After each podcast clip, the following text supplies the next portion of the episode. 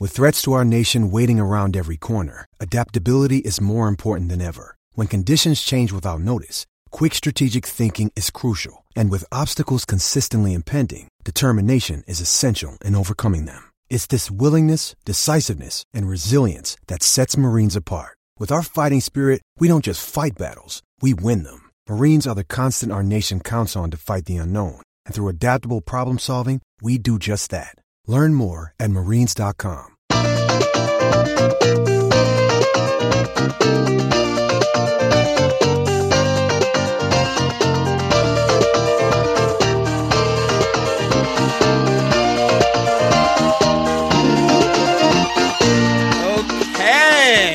Welcome to episode 31 of FML FPL. I am Alon. Liz Walsh. In this week's episode, we'll cover what the fuck happened game week 30, look forward to game week 31, and spend way too much fucking time on double game weeks, blank game weeks, bench boost, fucking wild card, fucking all-out attack, all that shit.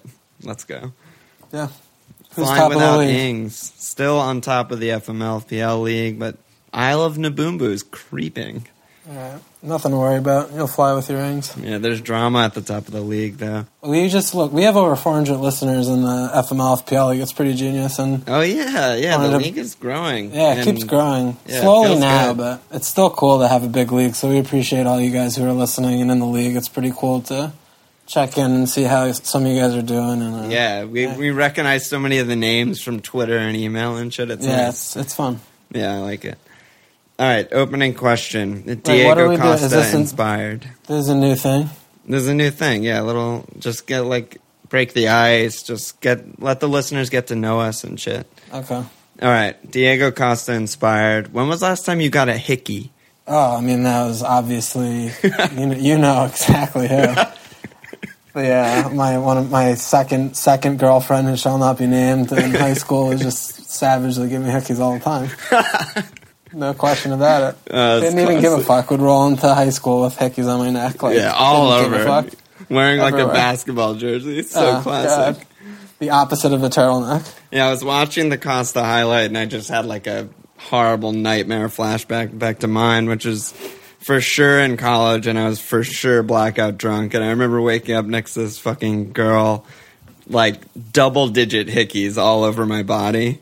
That's scary. On your midsection? Yeah, midsection. It looked like I had been playing paintball with my shirt off, and maybe she had slugs. Yeah, actual fucking leeches. Yeah, leeches. Leeches all over my body. Essentially, she was cuddled up beside me. I was like, "What the fuck is wrong with you?" And I just made her leave immediately. Oh, that's hopefully scary. She listens to the pod and is very embarrassed right now. That's very fun. That's very fun. But yeah, in high school, it's you fucking, when you're fucking, you want everyone to know about it. Oh, I mean, you walk in, you're boss. Yeah, it's give me all the hickeys. I'm 16, I'm fucking some girl. It's great. Yeah, it's amazing. All right, that's enough of that. Yeah. So let's go over last week, the 5 game week. How'd you do? I did fine. I did underwhelmingly fine. I had 55 points, game week rank of 500-something K. Okay. So I went up overall, which is always good, but I actually went down in most of the mini leagues I'm in because I missed on captain. We both captained Aguero, which is a fucking mare. I had Mahrez. I had fucking Circus Charlie. I had Bertrand. Fabianski is a fucking mare. I just didn't really get in there. I mean, it's still, like I said, still went up overall, still probably passed a bunch of casuals on the way, but not as good as I originally hoped. Yeah, I mean, it's the kind of thing where now, as we're deeper into the season, you're going down in mini leagues, but up in overall. It's still nice to pad the overall. It's definitely nice. And that should be the goal to me. Richie is a perfect example. I should be happy with Richie. I took a 2-week punt on him, and he got me returns both weeks, but I got rid of Josh King, who just, is now the best midfielder in the game. But didn't he only have a 7-pointer? What'd you lose 2 points this week? I guess so. It just feels like he scored a hat trick for some reason. Yeah, and especially because you had him for so long, and he was dead for a while. He was dead forever. And when I had him healthy, he was amazing for me. Yeah. So I held on, and then he fucked me. But I mean, you had a good Ottamendi punt, even though you got the cards a little annoying, but he returned for you. But yeah, he's been good. Yeah, I mean, you had just some blanks across defense with Fabianski, Birdie, Daniel, Circus. Yeah. Yeah, I needed like the Tottenham defender or Company who got 9, shit like that. And it's the kind of thing where when you blank on captain and everyone else, captain Vardy or Kane, who both got more, it's just not good. I mean, no, it's not good. But I managed to somehow scrape through with all my differentials and everything. I got a 68. I flew. I'm up to 41K. So proud. Feels good. But, yeah, so I mean, proud.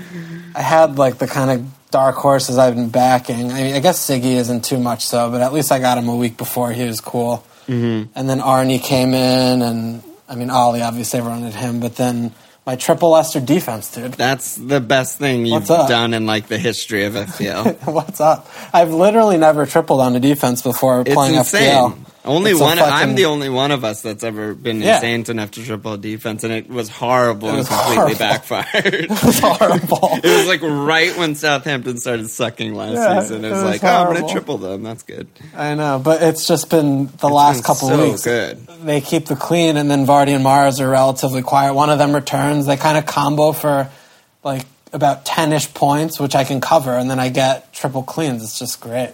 Yeah, exactly. And even like last week when Mahrez scored and had max bonus, Vardy blanked, and you still easily got more than them combined. Oh, yeah. I mean, I had like Payet and Siggy returns. Yeah, I was still picking players I like in midfield and having the fun with the differential action. So yeah, even with a Sterling one-pointer, you still fly.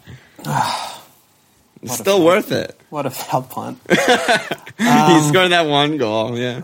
Yeah, but this last week, all right, should we do, let's do our sponsor before we move on to what the fuck. Yeah, before we get in there, yeah. So this week's pod is brought to you by O'Leary's Neck Ointment. Is that opponent in your Sunday League game giving you the crazy eyes? Has he watched too many Suarez and Costa highlights? Has he taken it a step farther and bought a new Costa jersey since Saturday? You might just be one slide tackle away from that mental fucker giving you a bite on the neck like his favorite footballers do. If this sounds familiar, then let me tell you about O'Leary's Neck Ointment. It is a healing salve specifically dedicated to bonding and healing cuts on your neck with extra vitamins for that part of your body. Don't take the fucking chance of bleeding out on the pitch from a neck wound. Don't get costed. Just don't be that guy. O'Leary's Neck Ointment. Don't forget it. It might just save your life. It's so good. Dude, as soon as the sponsor section starts happening, I'm shitting myself. I literally had two hands over my mouth to try and not laugh throughout the entire thing. I don't even pretend to leave the earbuds, and they come out right away.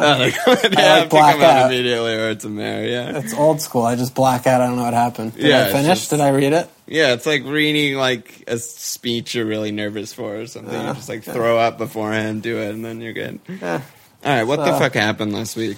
So City suck on the road. That's just nailed on. It's just like, I've never been a believer of those kind of general fucking fuck me's. Like, just like they're bad on the road, they're good at home, but like they're so bad on the road. I think at this point with City away, it's to the point where there's enough sample size this season that there's just something fundamentally wrong with them when they leave the Etihad. So. It's a mistake. I'm probably not going to captain Aguero on the road again the rest of the season. Yeah, you shouldn't do. Yeah. And it was frustrating, It's just frustrating, especially when we're looking at double game week 34 and we'll get ahead to it.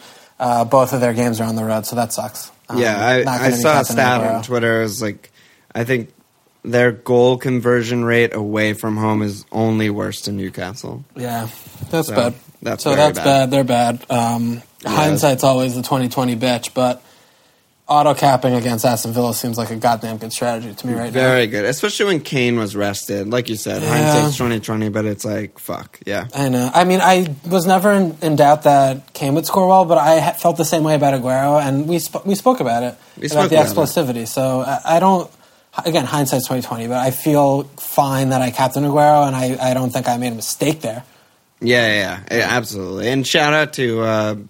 Twitter friend of mine, Jason Diaz, who just like blackout made the move from Aguero to Kane. I think I texted you about that. Yeah, right? You did. That's great. He tweeted at me like, I don't know when this happened, but thank you, drunk me. And it's just like, you fucking genius. That's what happened to me the other week when I didn't know if I had Ollie in or Arnautovic in the North London Derby. I fucking swore I had Ollie in. And I saw the assist. I was like, yes. I was like, fucking 7 points.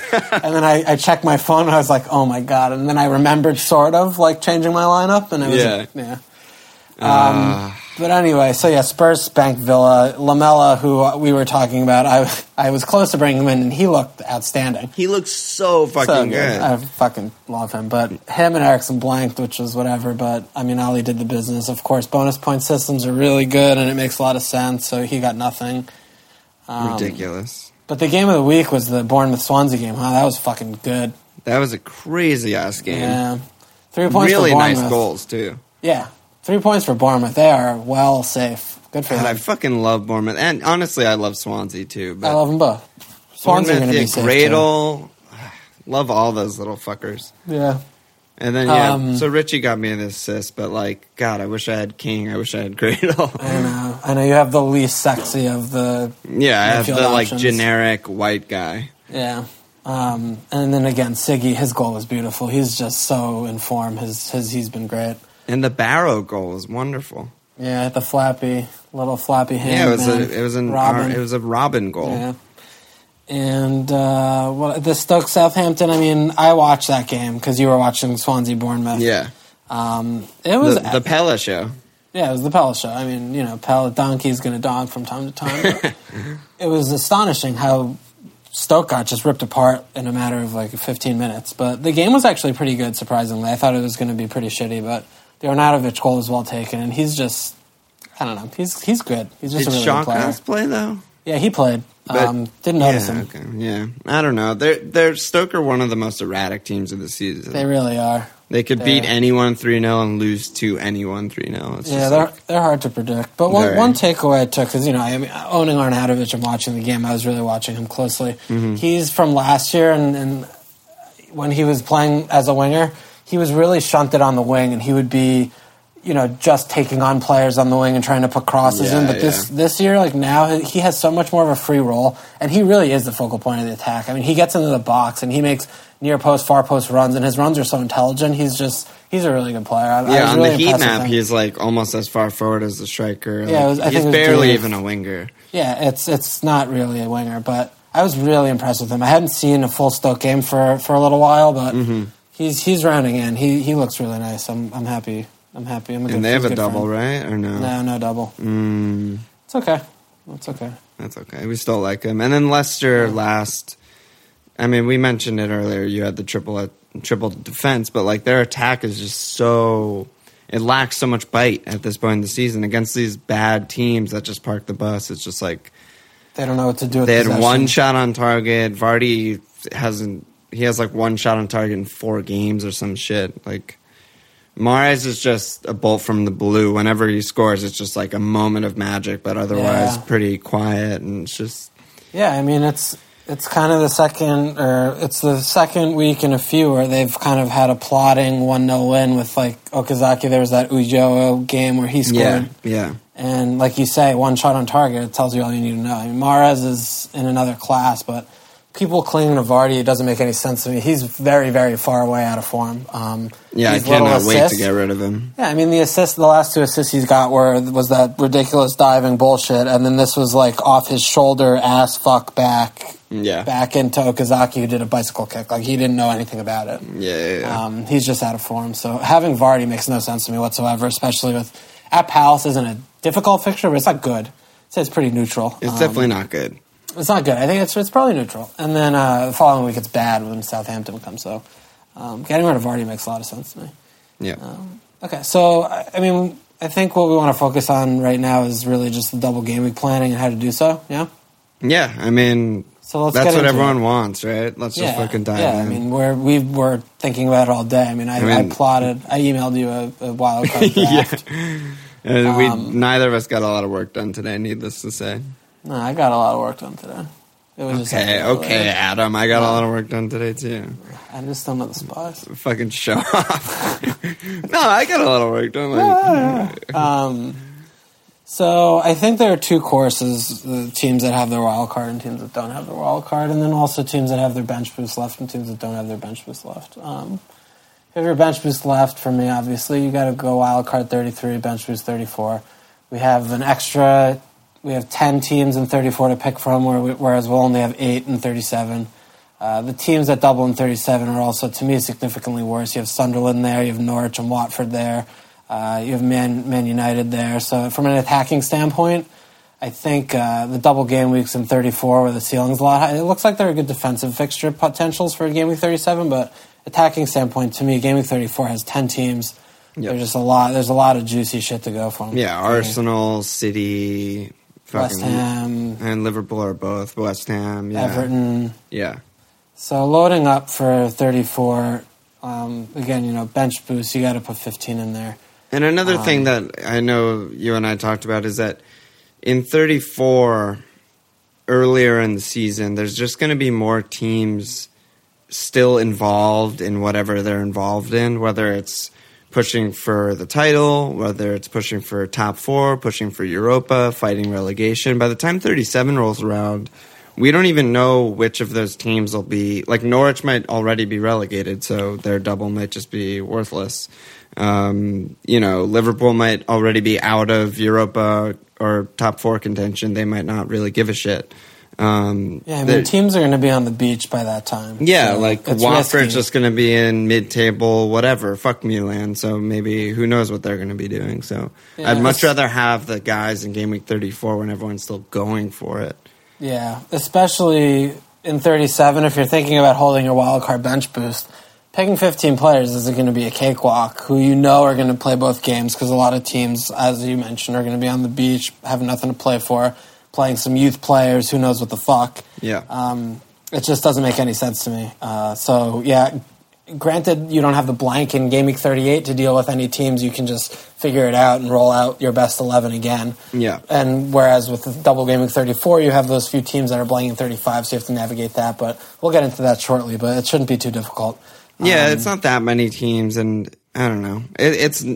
We know so far in advance you can plan your transfers and kind of figure it out. Yeah. So let's pull back. So if you don't have your wild card and you're looking at your team right now, you have one free transfer.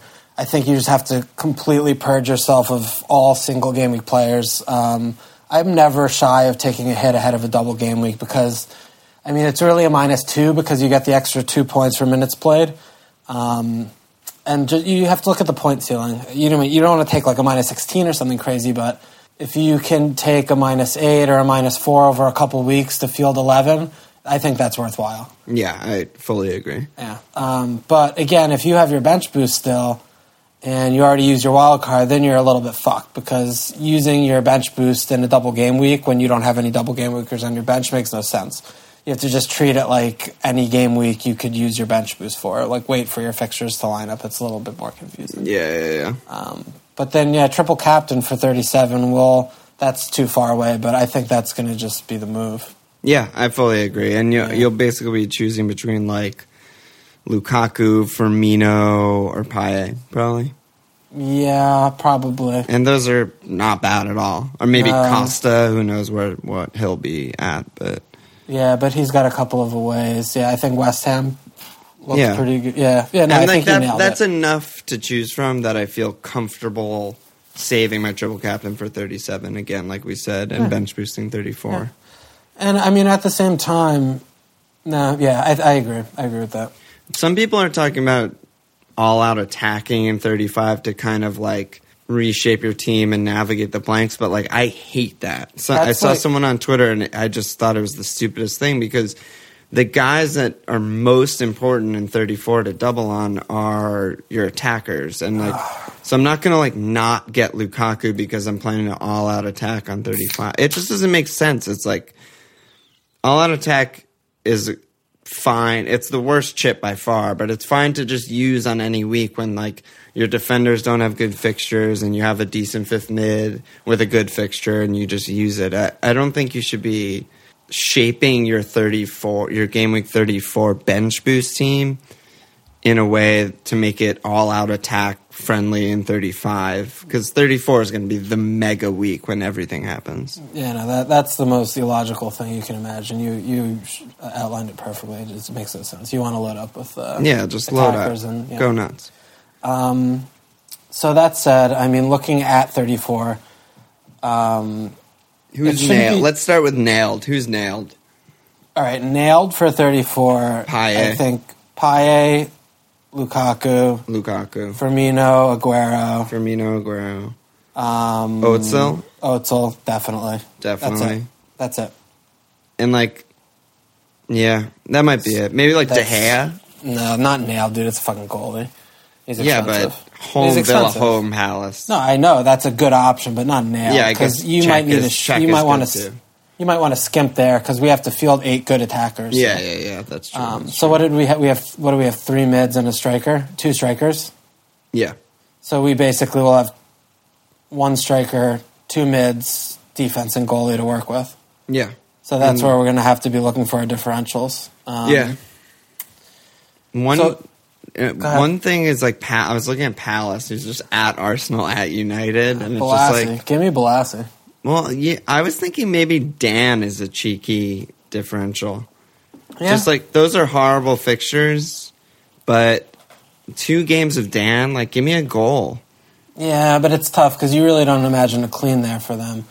Yeah, a clean is a total. That would be a total lottery if Palace got a clean, but just give me a goal from Dan. I know, but dude, Dan is fucking expensive. Yeah, he is. He's 5'8" or something. Yeah, he's 5'8". He's premium. Yeah. So before we go into team, just another theoretical thing just to think about before you go to 35. Yeah.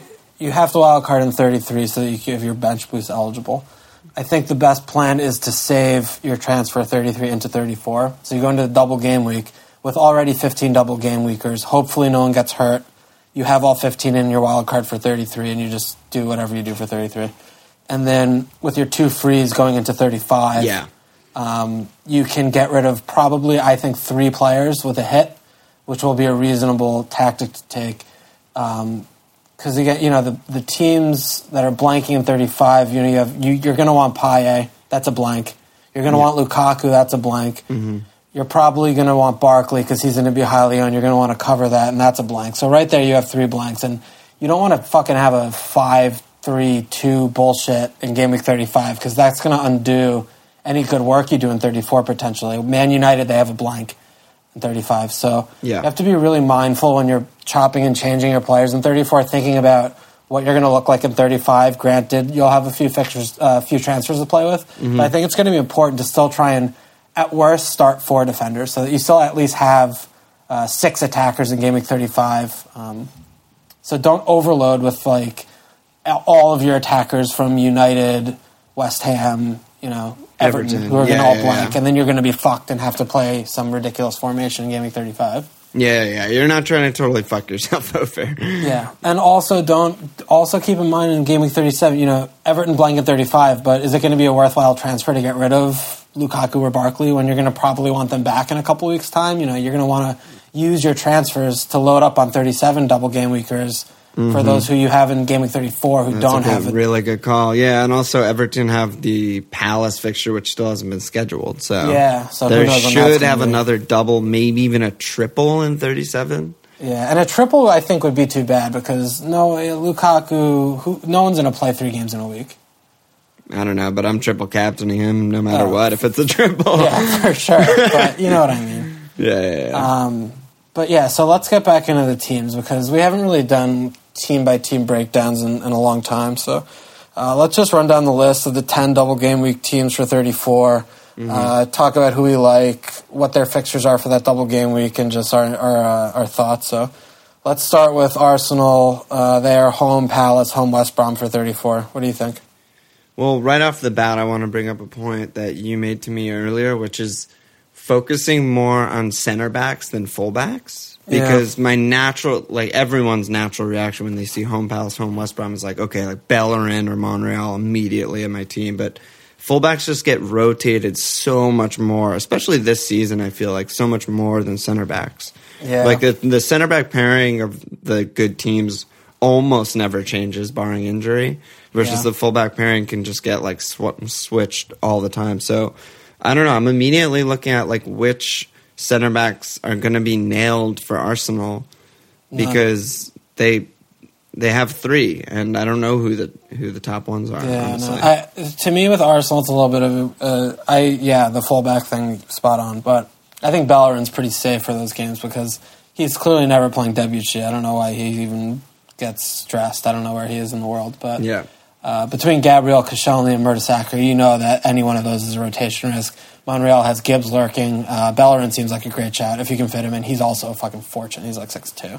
Yeah, and Czech is obviously great. Czech's too. Expensive, he'll be back by then. Yeah, he'll be back, but he's less expensive than Bellerin. He's probably the cheapest nailed route into their defense, but I mean, easily, some people would argue Mert, but I don't feel comfortable. It's just there's no point. I'd rather get a defender from a different team at the same price who I know is going to play both games. You have two bites of the apple. Like that's what double game weeks are all about. Yeah, you don't want to get a rotation risk. Nailed is like literally the most important thing. Yeah. I mean, the 2 points for minutes played is not nothing. No. It's got to be Czech or Bellerin back there. Özil, I think, is going to be in every team. Özil will be in every team. What do you think about Sanchez? I don't know. He's so expensive, and I think the places are so limited at midfield. After we just went through basically the three that you need to have. If he shows some form, again, 34 is a little far away. If he starts showing form, then I think he's a no-brainer because those are juicy fixtures on paper. What's it, a month away? Because there's an international break. Yeah, it's a while. It's a while away. Don't freak out too much. Yeah. Don't lose too much sleep. Dark horse, I think, is a little maybe Welbeck. I don't know. Well, yeah, he'd have to really, again, like it's a month away, he'd have to really start scoring goals and start every game. Yeah, but that's like, he's not a good goal scorer. He's not a good striker. Yeah, but he's the best striker they have right now, I think. He's the best striker they have.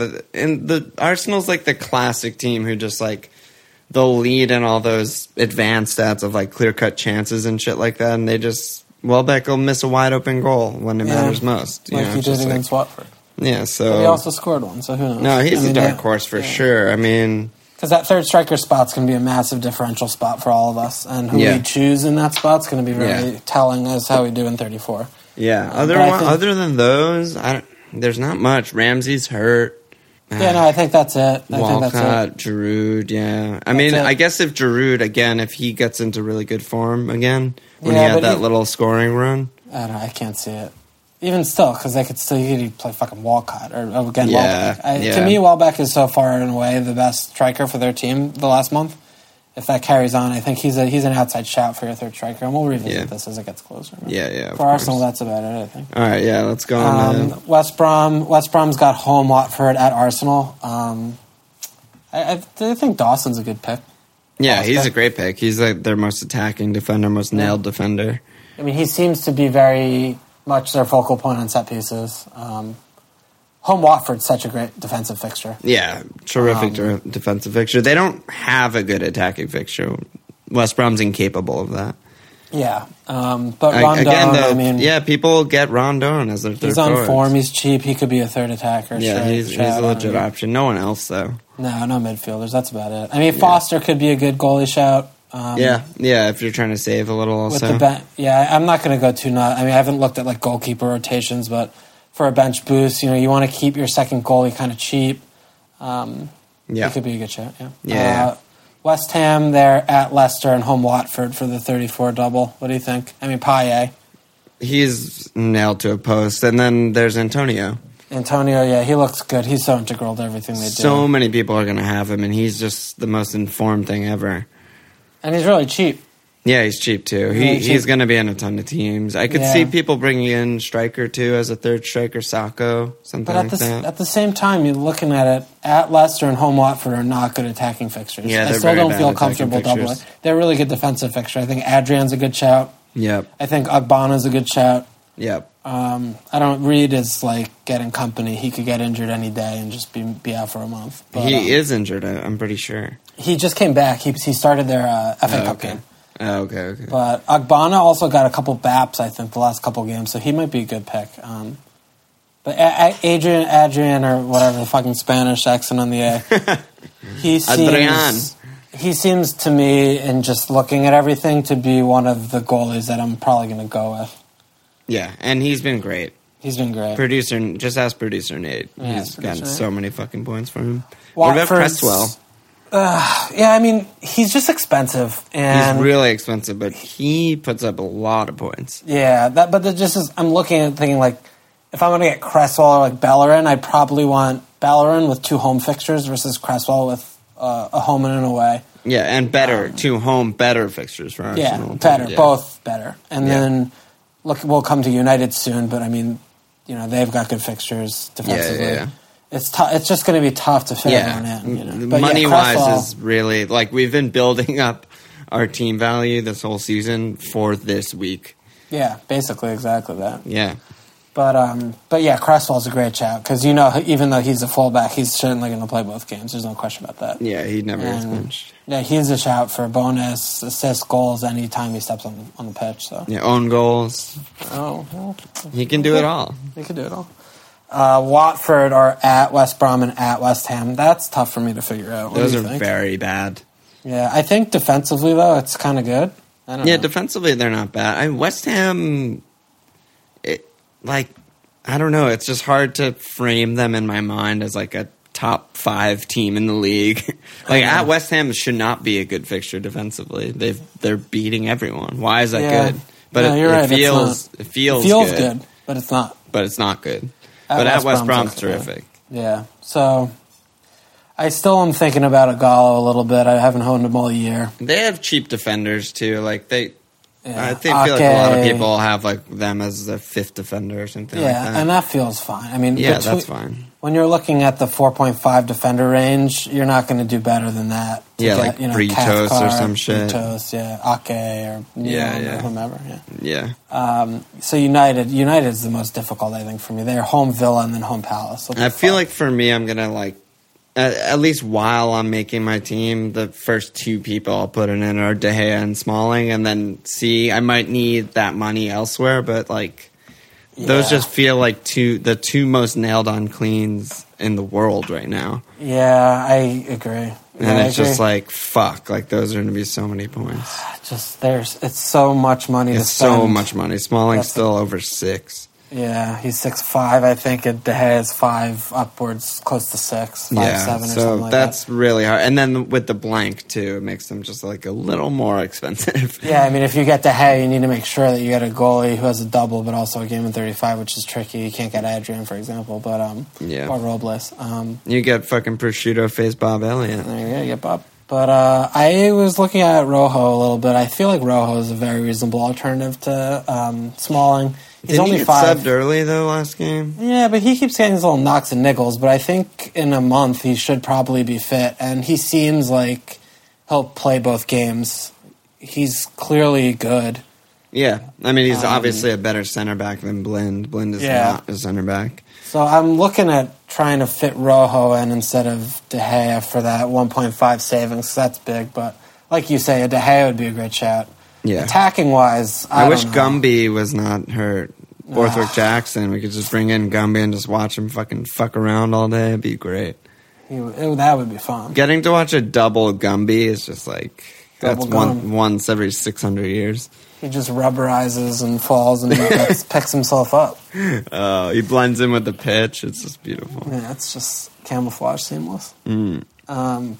But attacking Lingard, I don't know. He's really cheap. If you're really strapped, he could be a good pick. But it feels criminal not to have one of their attackers for Villa and Palace, home. It's just, like, insane, but, like, who? I don't know. Martial's kind of on the wing. He's playing out of position. Like, I don't want that. Yeah, but he's still, like, their top scorer. He's been in form. And then there's Mata, who's just, like, I don't know. Gets red cards for fun because he's so nice. Yeah, there's so few options, like...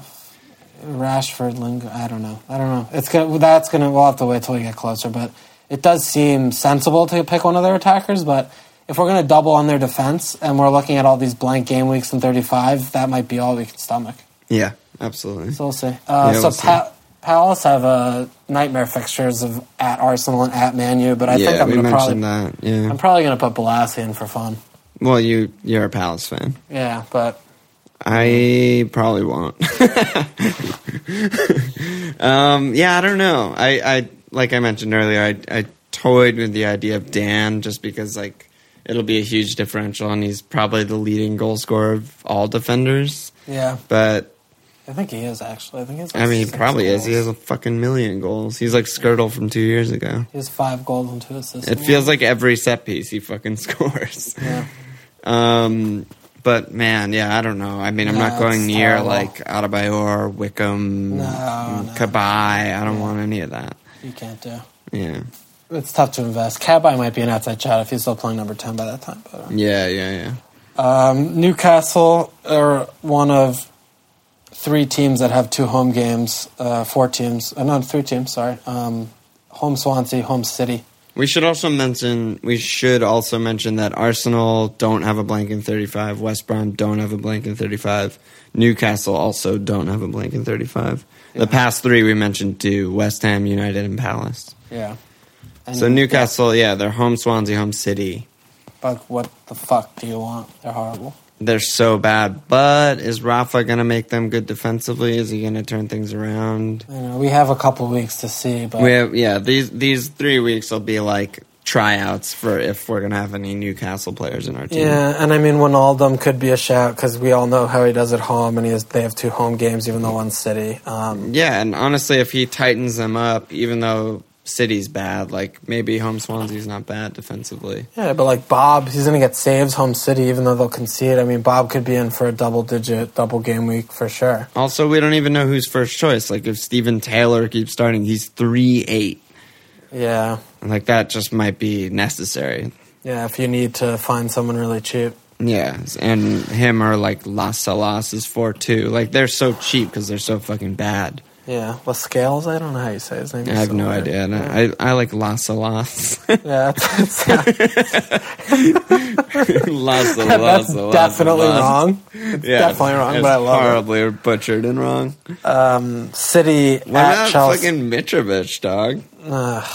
My boy. I mean, is any striker in 3 weeks' time going to be nailed? I feel like with their options, it's going to be a disaster. Yeah, it's a mare. And he's not going to be my third, like, striker. There's no way I'm picking... No, I know you do, but he's not going to be my third striker. I'd rather have Adebayor than him. I can't say he's not, because I love him, but yeah, he shouldn't be. I mean, it might be Sturridge, so we'll get there. But Manchester City at Chelsea at Newcastle, so Aguero's in. Company's hurt again. Everyone else is really expensive. I need to really go deep into the tank and think about Clichy because he doesn't seem shy about running him into the ground, and he clearly prefers him to Kolarov. He just played him. They had that Champions League game, and he's been playing nonstop. He missed a lot of the year. He hates Kolarov. He rightly so, because he's like Navas on the other wing. He just doesn't have nudes of him. So wait, we got to pause for a second and talk about Navas. Oh, no. What did you learn about Navas today in the minute by minute? He's my favorite player, and I love him so much. Both of us were at work during the Champions League match today, so we couldn't watch. But the minute-by-minute guy, Greg Bukowski, was just dropping bombs on Navas all day, just hating on him with as much passion as we do. And it was beautiful. It was solidarity. It was well-deserved because he's the worst player in the league. And... he keeps keeping Sterling out of the team. I mean, we talked about it before. I mean, fuck today. They 0-0'd against Dynamo Kiev, Norwich, who've played one competitive game in the last 3 months because they Norwich play and Kiev back-to-back. They play in Antarctica. But we were talking about on the weekend about Pellegrini's team sheets. And when you play the team sheet you play against Norwich with 3 attackers, Silva, Bonnie, and Aguero, you shouldn't score because the other team has 11 players to just mark 3 players out of the game. Like, that's simple. Yeah, Fernandinho and Fernando, and then you play fucking Sanya over Zab, you play fucking Clichy over Kolarov in a game where you know you're going to dominate the ball and you need to fucking win. It's a ridiculous thing. It'll be very nice to see Pellegrini out next year because he clearly has lost the plot. I'm so sick of him. That's tiring. The walking cigarette man. Yeah, but he's just an unashed cigarette. As much as I would love to have cigarettes with him, yeah, it's time to go. And Navas is just there's no rationale. There is no reasonable, logical explanation for a human to give another human as to why he's keeping someone like Sterling out of the team when they're playing teams like Norwich who have no attacking threat. They play teams like Dynamo Kiev who are fucking literal Kiev. Like, where is that in the world? Nobody knows. And they can't score goals. They just can't. They keep not scoring goals. And Sterling misses sitters as well as Navas does, but he also scores and at least like threatens goal. He at least like dribbles by people and draws pens and concedes pens. And he's at least entertaining. Yeah, he gives the illusion that he's going to score. Navas gives the illusion that he's the worst thing ever, and he follows through with that every time. Yeah, and like maybe Pellegrini was trying to protect Sterling because the amount of racial abuse he had received from Kiev fans is staggering, but that maybe that'll just light the fire under him and he'll start scoring. I mean, he fucking brought him off the bench a couple weeks ago. He scored a goal. He sits him down. They score 0 goals. It's good. Fuck you. That's what you deserve. And then the tie was already done, but it's not like he's fucking tired. Like, go run out and do something right here. Yeah, like, play. Get in form. Win some games. What's the fucking point if not to entertain? So okay, so what other City players are we even talking about in this double? In their away double where they can't fucking score away. I mean, one is at Newcastle, which should be just a 4-0, but at Chelsea's no easy game. Silva and De Bruyne should be back. So that's going to be tough. It's going to be tough for me, like you said earlier, to just accept that they're bad on the road and to only keep Aguero. Yeah, it just doesn't make sense. It doesn't make sense, but if I'm disciplined enough, then I will only have Aguero in attack, and then I will probably have maybe a defender, Clichy or Ottamendi or somebody. Or Hart, even. Yeah, maybe Hart. He's a little pricey. Probably would rather go De Gea, but I might. But it's nice they have like home Stoke next, like a decent fixture. Yeah, I could conceivably end up with just Aguero though, because they don't have another. No, absolutely, yeah. They don't have a second double. The fixtures aren't out of control. They're both away, so we'll see. And the fixtures are pretty bad afterwards too. Yeah. And home Stoke is fine, but then at Southampton, home Arsenal. Yeah. Not good. No, not good. So maybe just Aguero there. We'll see. And then we have Everton, their home, Southampton, at Liverpool. So those are tough fixtures, attacking standpoint. But Lukaku just seems like he's in the mood, and you can't count him out. He's so good. Yeah, he's so good. So Lukaku's got to come in. They have all the double game weeks forever. So I'm looking at Robles. But they're blanked in 35. So I'm looking at trying to figure out like a Robles situation. Maybe not, because if I get Adrian, I need a goalie for 35. Jagielka seems like the most nailed-on route into their defense. Their defense is so bad, though. I know, but they have so many doubles, and I'm feeling like I can hide him in the games that I'm not going to start him, and he's always a goal shout. So Southampton home, as bad as their defense is, that's as good as a defensive fixture as you can look at. Yeah, that's a good fixture. At Liverpool, there's no clean there. There's always goals in the derby, but he always goals in the derby. So is Funes Mori nailed?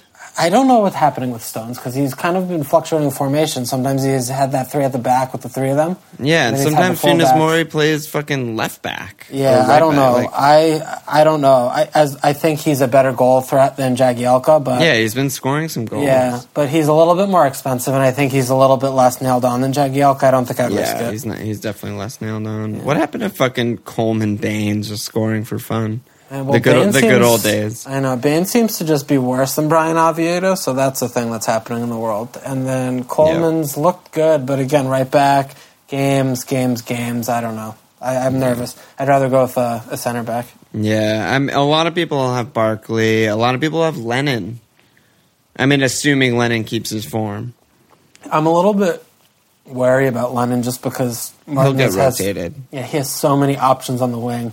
And just looking at like game log of Barkley, he plays every fucking game. He's never rested. Yeah. When Jerry just hasn't, he just doesn't play ever anymore. Yeah, he must have like fucked Martinez's wife. Yeah, Delafeu just like curses him off in Spanish, and that's the only language he understands. And he's just like, oh, okay.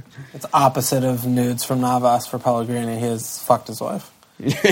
And but even still, Kevin will probably be back at some point. I don't know. There's just so many options on the wing. I'm just a little nervous about Lennon, even though if it was a one-week punt, I would take Lennon over Barkley 10 times out of 10 because Barkley is just a joke and he lucks into points, and that's what you. But I think Barkley, it's going to be the kind of thing where he's so highly owned that it's not going to be worth the risk to not own him. And I think from 34 to the season's end, given that they're going to have 2, if not 3, double game weeks, you just have to try and fit him in and hide him and hope he lucks into points when you have him. And, And I miss Kone, you know? No, yeah. I mean, give me that Skeletor walk. Yeah, the skeleton. Oh, the zombie walk. Yeah, oh, I love the zombie walk. Give me more of that. God, I'd kill for more of that. And then the last game week 34 doubler is your Liverpool. My lads. At Bournemouth, and then a home Merseyside derby. So terrible defensive fixtures. Yeah. Bournemouth and Everton are very good attacking teams, but Firmino's nailed, as we mentioned earlier, and then everything else is kind of a punt. Yep. Coutinho is probably too expensive, but might be worth it as a punt if you can afford him. Milner is interesting. He's been putting up points lately. He'll be back. He's on pens. He's 6'5", very affordable. Is he on pens? Because Sturridge took that one.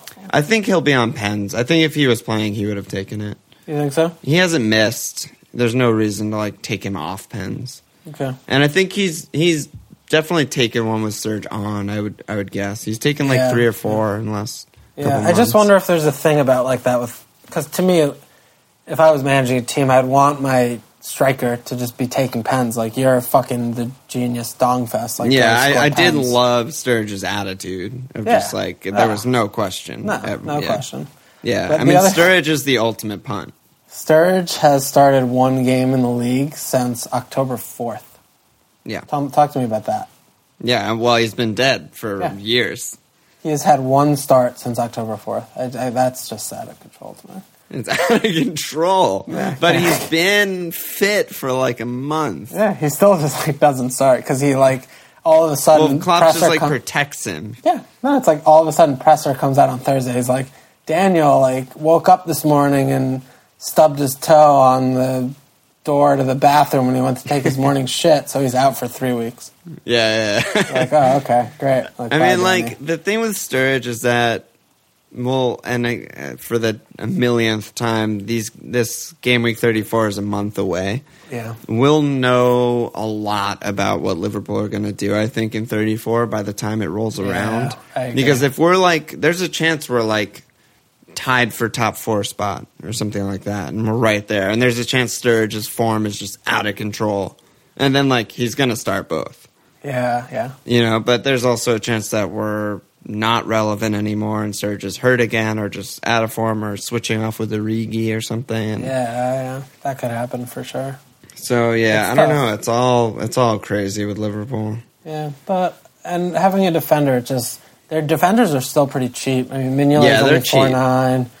Lovren's 4.8. Lovren's the most worth it seems like. Yeah, Lovren or Sacco, if they're still nailed, I mean, getting one of them, I would definitely not get Moreno because he's not going to start both games. No, he's not going to start both, yeah. And then they're home Newcastle in 35, which is just an extra little tit. And they also have a double in 37, so it's you want to get all of the Liverpool players, but it's just so tricky. They're such a minefield. Yeah, they also have home Stoke in 33, so even though that 34 defensive fixture double doesn't look great, it's still they're bookended by a couple great fixtures, so having one, if not two, of their defenders could be a really good play. Yep. He's got Firmino, Miggs, and fucking Lovren. Yeah. No, that's totally a shout. It's the attack is just so we're rotating so much, and it's just such a mess. Yeah, and it honestly seems like there's only goals in Firmino at this point. Yeah, and sure we're winning, but there's just no other consistent goal scorer. Yeah, Lallana and Coutinho could be shouted. Yeah, I mean, I love them both. They're just not the best FPL options.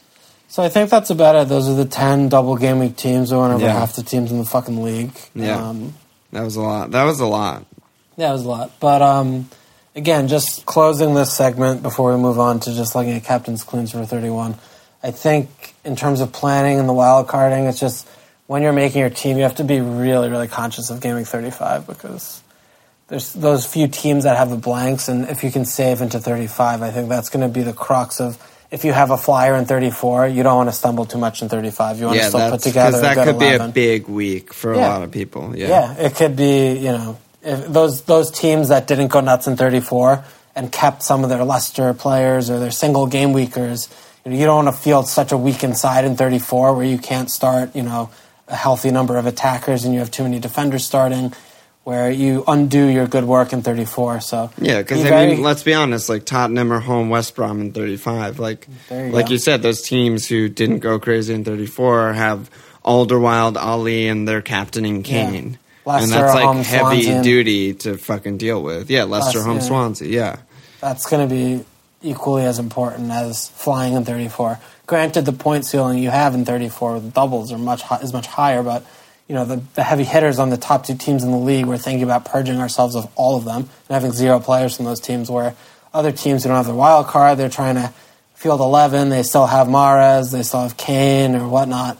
Yep. You could be in trouble for 35. So just keep that in mind also. Keep it in mind.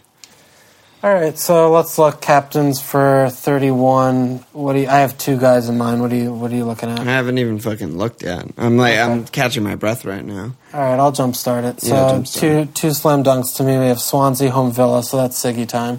Mm. He's just been in out of control form. Yeah. He's been so consistent. He hasn't necessarily been explosive. He's been getting his double digit hauls have been just the 10 pointers, but I feel like he's a brace coming soon, and that's going to be a 15 for him. All it takes is a free kick and dangerous. All it takes is a pen. Villa are always a good chat for a pen. I think Villa are bad enough at this point that I think it's a really good captaincy shout. And second to him, more safe, would probably be Kane home Bournemouth. Kane home Bournemouth. That's who I have it on right now, but I'm probably going to transfer in Siggy, so we'll see. Yeah, that's going to be tough because I think Siggy is pretty highly owned among the active teams, but Kane feels a lot safer, and I think he'll be a lot highly. He'll be like 50% captain, especially after last week. Yeah, so that'll be tough. I'm gonna have to see how my nerve holds up throughout the week, but I think Kane at home Bournemouth again. He looked so good against Villa. He hit the bar, had a brace. He's been in the mood. So yeah, he looked amazing. The one thing though about that is that they do have their second leg against Dortmund, so we'll see what kind of team he fields and how up they're gonna get for that game on Thursday. It's another 2-day off turnaround before that game, so yeah, we'll have to really monitor because there's a chance they just don't go for it at all, down 3-0, or there's a chance they just go fucking mental. No, they could start like the same team and just rest Eriksson and play like Ollie. And honestly, they probably should. They should do because it's meaningless for them. They're not going to come back. It's meaningless. They're 100% in Champions League. Yeah. They have their first title challenge in fucking ever. Yeah, for sure. Clean sheets also. Are there any other captains? Not really, right? I don't think so. I mean, I guess Aguero because he's home, but I think United are good enough that the two home fixtures for Kane and Siggy are that much better. Yeah, I think so too. Yeah, I think so. That's all I see, really, honestly. I toyed with the idea of like just an absolute mindfuck punt of captaining Alexis. Yeah. No, I think at Everton is like one of the best attacking fixtures in the league. I honestly do. Yeah, I mean they ship 2+ every home game. Every home game. It's fucking insane. And I just feel like Arsenal are just gonna. It's always when you count them out the most when they have their best performance in the year. 4-0, just a just like a fucking destruction Alexis hat trick. So that's my gut, but. It's very scary. I mean, I think it's just outstanding that you have him because I think that's one of the best differentials of the week. Yeah, totally. Clean sheets are tough to predict, I think, because this week we're talking about it's a lot of like evenly matched teams playing each other. A lot of teams playing each other that are very close to each other in the table. Well, Leicester's looking good against Palace. Yeah, they're always a shout for Sorry. Team, but I'm I mean, I'm going to start them, but I still am trying to talk myself into like we could beat them, right? Yeah, and they're Leicester. They suck. Oh, God. We're going to get fucking 1-0. You are going to get 1-0. It's going to be like an Albrighton ridiculous deflected goal off, like, Delaney's dick fuck. Yeah, it's like an Andy King, like, 35-yard fuck me in the ass goal. Watford-Stoke is tough to call. I think that's going to be low scoring. I don't think there's a fan there. Yeah. I don't see goals there, but I don't know. It's not going to 0-0, but I don't know. What do you think? Because Watford's so fucking tight at home at Vicarage Road, but Stoke, when they go away, they don't score. That could maybe that's true. Be Arnie scores all his goals at home, huh? Yeah, I'm a little nervous about having Arnie and starting him this week at Watford because I think it's a bad on paper fixture, but he looks good enough that I'm going to just keep it going. But I don't know. Yeah, that's a tough one to call. West Brom home Norwich. Yeah, you like West Brom there. Yeah, you got it right. Norwich don't ever score on the road. No. I like that Alex Neil didn't start Jerome. He listens to the pod. Finally, even though it didn't bear fruit. It didn't do anything, but, yeah. I mean, Swansea home Villa, that's got to be the number one banker, right? Yeah, everyone is bringing in Ashley Williams right now. Yeah, 9 points coming in. 9 points. Newcastle Sunday. I'm really upset that that game's on so early on Sunday because I really want to watch it. I might wake up early to watch it. It's going to be so good, but it's on during Liverpool also, so I'm not going to watch it either. I might get dedication, put it on, and wake up early and watch it. Yeah, I don't think there's a clean there, though. They're gonna be there's going to be red cards there. Oh, give me all of them. There's going to be minimum 1.5 red cards. Yeah, it's going to be a Jack Coolback and a little Lee Cattermole session. Yeah, they just fucking swap jerseys at halftime, both get red cards. Yeah. Like, I think swap jerseys at 20 minutes when they both get sent off simultaneously. I think that's about it. I think those Sunday games, no cleans around. Manchester Derby, dude, they're fucking darbs this weekend. Yeah. I mean, Conware and Manchester. Yeah, Spuds home Bournemouth. They might just dominate. Yeah, but they always dominate, and they always let up at least a couple of really good goal-scoring opportunities. Yeah, I mean, Villa should have scored. I think, yeah, they should. I think Bournemouth's going to score. I love Bournemouth, as I said earlier. God damn. All right. Gaming 31, what are you looking at? Yeah, the move that I've been talking to you about for like a week, since even before the weekend, was Vardy and Richie out because I want to get Siggy. I feel like Siggy's like a must-own this week. He's really highly owned among the active players. He's really highly owned among the active teams, as is, and then he's home Villa. Yeah, it's going to be tough. If he has a brace, like, you'll fly, but if you don't own him, it's going to be tough. Yeah, it's really risky. And then Vardy, I'm done with him. I mean, I've been done with him. I haven't wanted him for like 3 straight weeks, and now is the time maybe. So I talked about last week, maybe like a Jermaine Defoe or something like that, just like kind of a punt because I know I'm going to wild card in 33. Right. But I don't know. Now Ottamendi's hurt. Right. I was planning on all-out attacking and just playing Fuchs and Otamendi, but I don't even know if Otamendi's going to play, and then I don't know if I even want a City defender with no company. Right. So I'm a little torn up right now. I still think Defoe's a shout at Newcastle home West Brom, and, like, he's just been a really good goal scorer all year, even though they fucking suck. But I just don't know what I'm going to do, and I don't know if I'm in the mood for a -8. You should definitely not take a -8. Well, but that's the thing. If I did take a -8, I'd be Otamendi out for Ashley Williams, which is just like an auto 9. But it's never an auto 9 because... But it's as always, close as you could possibly get. I know, but it's always such a risk to get a defender in thinking that when it's not like an attacker where a moment of brilliance and you get a goal and you're good. Yeah, you're so dependent on the other 4 players, the goalkeeper. It's so tricky. I agree with you that I think Ashley Williams looks on paper the most surefire 9-pointer, but I think your alternatives aren't that bad. And I also feel like Otamendi could make it because he just said he thinks he'll recover in a couple days. I think he will make it. I just don't feel great about it with no company in the derby. That's fine. But he's also a very decent attacking threat. So I think between like Fuchs... Circus. I don't know. He could get a fucking... My other defenders have bad fixtures. And Bertrand home Liverpool and fucking Joel Ward's not even... I would never play against anyone. And then Circus at Tottenham. It's just like as bad as it gets. You just have to hope for a pen. I think you'd have to go Fuchs, Otamendi, and Daniels. Well, I'm on an all-out attack, so I'm not even gonna... I'm sorry. Yeah. But like... even if you all attack... It's such a tempting -8. Like... You've been going nuts all fucking year. You're 40K. Like, why can't I go nuts, Adam? No, you can, but I don't know. I'm trying because I can't. I have fun. You stop that. Oh, I think you can easily reason that you'll come ahead on it, but when we have such a short period of time to make up the points when we're going to wild card in 2 weeks, like that's one thing I'm thinking about. Yeah. And then the second thing I'm thinking about is if you're going to all out attack, even if you fucking have to if Otamendi's dead and Bertrand has his shit fixture, like, you can still start Daniels in a 2 and hope he gets a pen or something. At least you have a shout. Yeah. Because you know the points potential is always in attack. So Yeah, absolutely. I don't know. Yeah, no, that's very reasonable. As far as, like, what forward to choose from, if I don't go Defoe, I can afford Igalo. Not excited about it. And, like, aside from that, we kind of went over it last week. There's just, like, really not that many attackers. All right, well, on that note, let's move over to my team because Because you're flying. I'm flying, but I'm also looking in a similar vein where I have one free.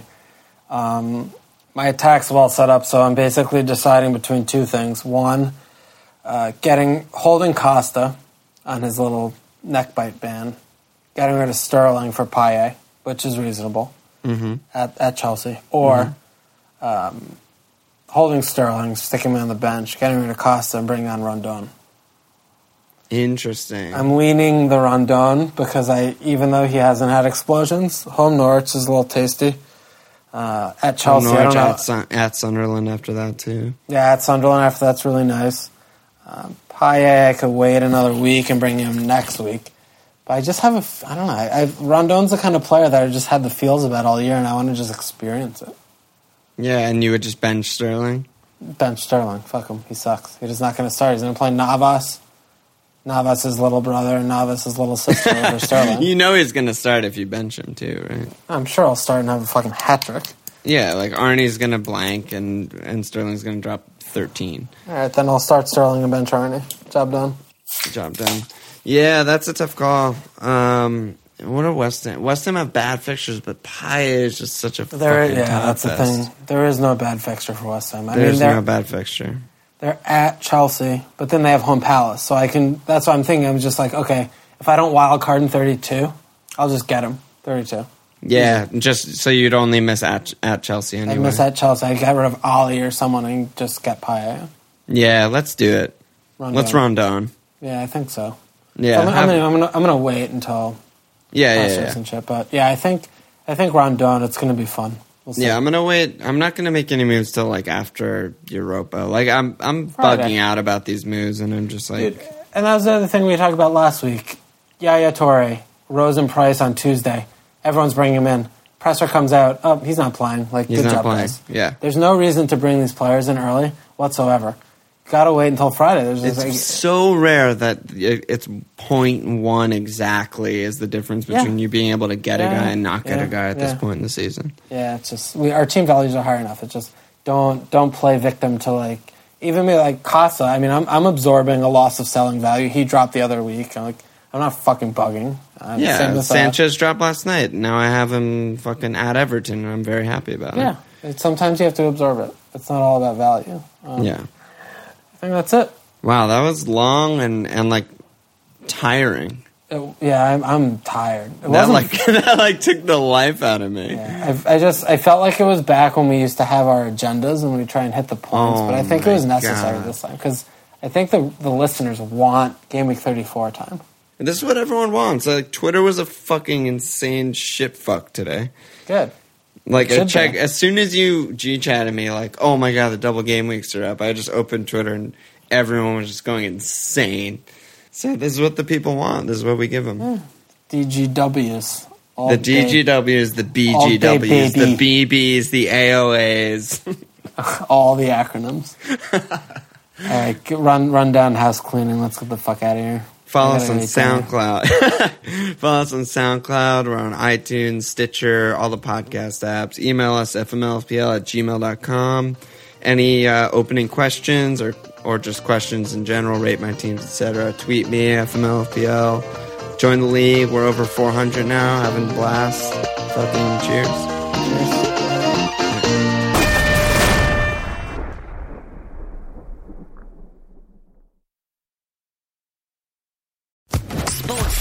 Podcast Network.